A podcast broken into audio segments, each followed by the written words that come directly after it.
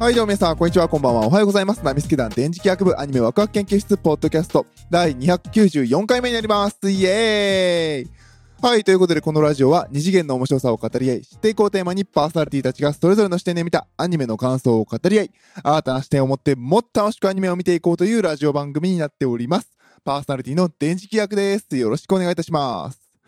はい、ということでね、えー、今回はザ・カップヘッドショーの感想になります。はい、こちらですね、えー、Netflix のオリジナルアニメになっております。まあオリジナルアニメというか、まあ Netflix のが作ったアニメで、えー、っともともとはゲームなんですよね。で、えー、っと任天堂 DS じゃない DS じゃないスイッチだとか、あとはスチームとかいろんな媒体でこう配信されてるゲームで、結構高難易度ゲーで有名らしいんですよ。まあらしいっていうのはやったことないんでただあのー、ネット配信でね、あの今もう本当にこれいいのか悪いのか分かんないですけれども、まあゲーム実況配信で私は、えー、見ていて知っていますよという、えー、ものになります。で、まあ、えっと、任天堂のね、スイッチの今、ホームページを見てるので、まあ、そちらの方を紹介させていただくと、まあ、あの、カービィとかあんな感じのね、横スクロール、あの、ロックマンとかの王道横スクロールアクションゲームなんですけれども、まあ、えっと、結構ね、特徴的で、手書きのセルアニメと水彩画で描かれた背景で、で、あの、取り下ろしのね、えー、ジャズ音楽、ジャズ音楽にノリノリになりながら、横スクロールアクションをしていくっていうので、で、絵柄が、えー、さっき言ったように手書きセルのセル風で作られていて、でキャラデザ、キャラクターデザインがなんかね、カートゥーンあるじゃないですか、あのアメリカのカートゥーン、あんな感じの作りになってるんです。もう見たらあーっていう感じですよ。で、えー、ホームページの方にもせんきゅうひゃくさんじゅうねんだいのカートゥーンから着想を得た本作は、えー、当時の技術を忠実に再現して作られましたっていう感じで、もう 見, 見てもらえば、あのね、カップヘッドでね、あの検索して見てもらえばわかるあーっていうあの絵柄ですよ。まあその絵柄を動かして、えー、ロックマンみたいにね、シューティングしながら、えー、戦っていくというゲームになっております。で、こちらの方が、えー、アニメーション化されて、で、あのネットフリックスの方で配信が始まっています。で、これをなんで見たかっていうと、まああのなんていうのかな、あのこのゲームのゲーム配信を、あの花江夏樹さんがやられてる配信で見ていたんですよ。ちょっと最近花江さんのチャンネル見れてないんですけれど、ちょうど見ていて、で、花江さんと小野賢章さんがキャラクターを動かしながら、キャラクターの声を合わせて、わー、行くぞーとか言いながらやってたのをゲラゲラ笑って見てたんですけれど、それがあの、今年の頭、いちがつかなになって、あの、ネットフリックスのね、ツイッターアカウントの方が、あの、ネットフリックスでこれをアニメ化しました。で、まあ、海外はね、ゲームなので海外のさ、あのー、声優さんが当ててるんですけれど、まあ、あの、日本語訳の方の、あの、吹き替えは、あの方たちですよみたいな感じで、あの、発表は来週みたいな感じだったんですよ。見た瞬間、おい、これもしかして花江夏樹と小野賢章じゃねえだろうなと思ったら、まさに、花江夏樹と小野賢章が、あの、やってるっていう感じでね、笑ってしまいましたね。まあ、どっちが先だったのかってのは分かんないですけど、まあまあおそらく分かっててやったのかなっていう気がしますし、まあまんまと俺はハマってしまったなと思って、えー、今回見させていただきました。いや、ね、でもね、面白かったよ。なんかね、あのー、今回これってじゅうごふんアニメだったんですよ。まさにカートゥーン、まさにあのー、なんでしょうね、言い方良くないかもしれないですけど、子供向けのカートゥーンの形をとって大人にも見れるようにっていう作ってある感じですね。うん、でもね、なんかね、見ながら思った。アニメってこういうのでいいよなっていう感じがね、すっごくしましたね。見ててすごい楽しかった。じゅうごふんでいちわ完結なんで、パッパパッパ話進んでいきますし、で、じゅうにわあったんで、すごくね、あの、お腹いっぱい見ることが、えー、できる作品でした。あの、正直ね、あの、何日かに分けて見てもいいかなっていう感じで、あの、なんでしょうね、続けて見るもんじゃない感はありましたね。さっき言ったようにいちわ完結なので、別にここで止まってもいいっていう感じでしたね。今回はね、あの、私、ラジオを撮るためだけ、撮るためだけに見たって言ったら良くないけれど、ああ、ラジオを撮らなきゃなと思って見ましたけど、まあ全然あの、正直見ててごわぐらいのところで、ここで止めて感想を喋っても、多分、言う感想一緒だろうなっていう感じで、見てましたね。それくらいあの、ちゃんといちわ完結で、まあもちろんね、あの、うっすら物語はちゃんと続いていってるんですけれど、でも、いちわ完結で基本的にどこで止めても、どこから見ても大丈夫なように、えー、作られている、まさになんかカートゥーンっていう感じがしましたね。で、あとはね、あの、なんであの、その、アニメってこうだよねっていう感じかっていうと、その、あの、カートゥーンの作りをしてるので、あの、吹き替えの役者さんとかも、こう、なんでしょうね、大げさなんですよね、演技が。なんていうのかな、もちろんあの、アニメーションって、基本全部嘘で作られてるから、音もセリフも動きも全部大げさに言うじゃないですか。まあそれはね、舞台であろうとドラマであろうと一緒なんですけど、でもなんかあるじゃないですか、最近こう自然な動きとかね。でもそんなんじゃないんですよね。もう露骨なアメリカのもうさんじゅうねんだいのあのカトゥーンみたいなね、あんな感じの露骨なうわーみたいな、そんな動きをするわけですよそれを見ててね、やっぱりね面白かったんですよね。でその露骨な演技、露骨な動きで、それに合わせたうん、役者さんたちの吹き替えがね、すごくすごく面白かったですね。これぞカートゥーンだし、アニメーションってこうだったよね、みたいな感じがね、すごくして。うん、なんでしょうね。別にね、子供向けアニメがこうであるべきで、それやっぱりこう、アニメは子供向けって言いたいわけじゃないんですけど、でもやっぱりなんか、アニメーションの原体験ってこうだったな、感がすごくしたし、あった、花江夏樹島の現象うめえな、みたいな。まあ、他もね、出演されてる方々もすっごいうまいんですけれど、うん、なんで、何よりもなぜうまいかっていうと、やっぱり、その、カートゥーンでギャグ上で作ってるんで、コメディなんですよね。すっごいそれがね、面白かった。やっぱコメディをできる役者ってうめえなって思いながらね、見てますね。で、あのー、なんでしょうね、その、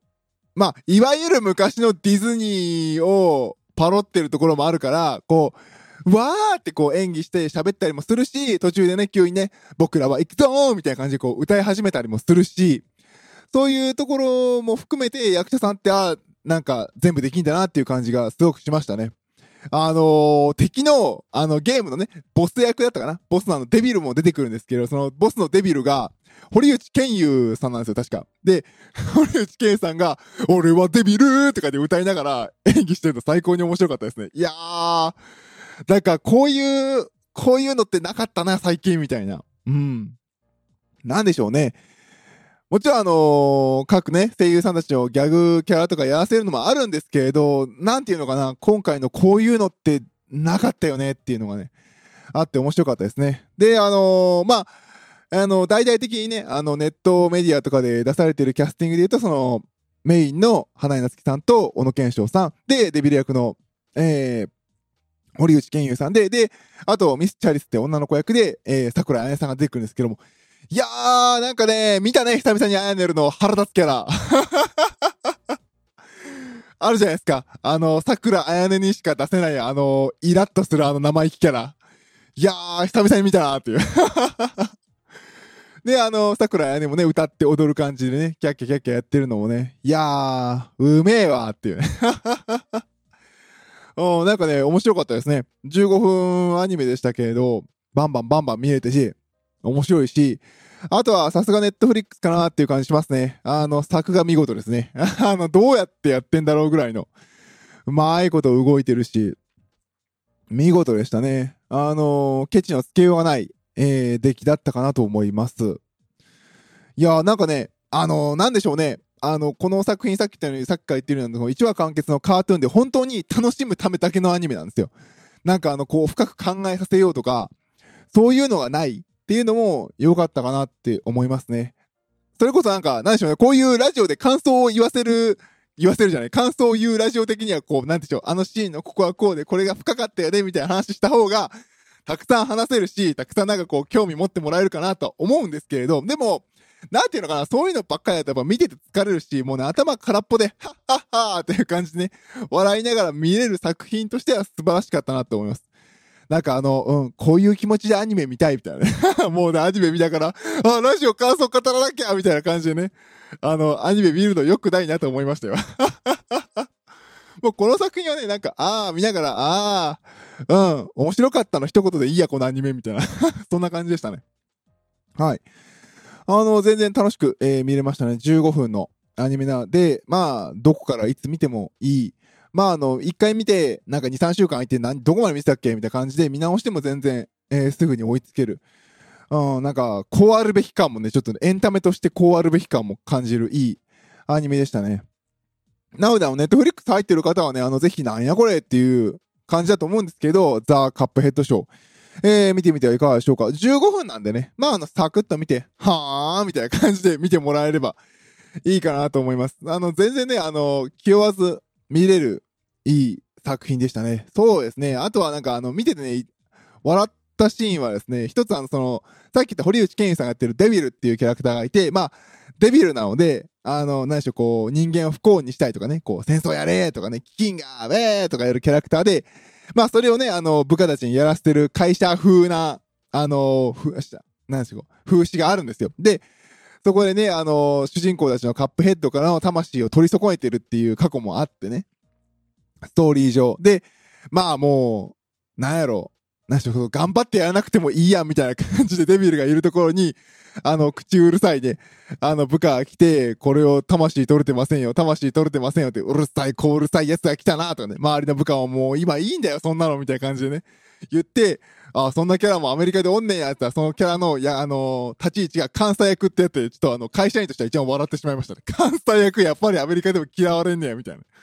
あれは一番面白かったですね。あの大人だとクスッと笑いますよね、が会社であー関西ねーみたいなちょっとね、そういうところはすごく面白かったですね。なんかあのこういう海外ものの作品を見るときってやっぱり文化の違いと文化が同じところを見つけるのが面白いですね。なんか見ながら、あーそこはどこも一緒なのでみたいなそこが一番面白かったかなと思います。そこが一番面白いどういうことだよっていう感じですけど、まああとはね、あのー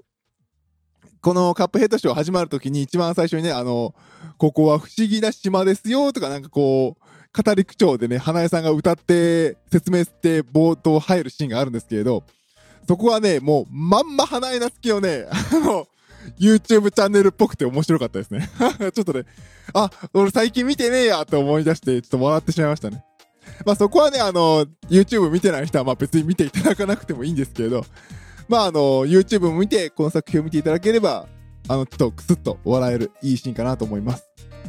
まああのぜひあの見てみてください。 Netflix 特に入ってる人はじゅうごふんなんでね、まあ電磁気役はそこまで言うなら見てやるかぐらいの感じで、えー、いちわ完結のコメディアニメ「ザ・カップヘッドショー」見てみてはいかがでしょうか。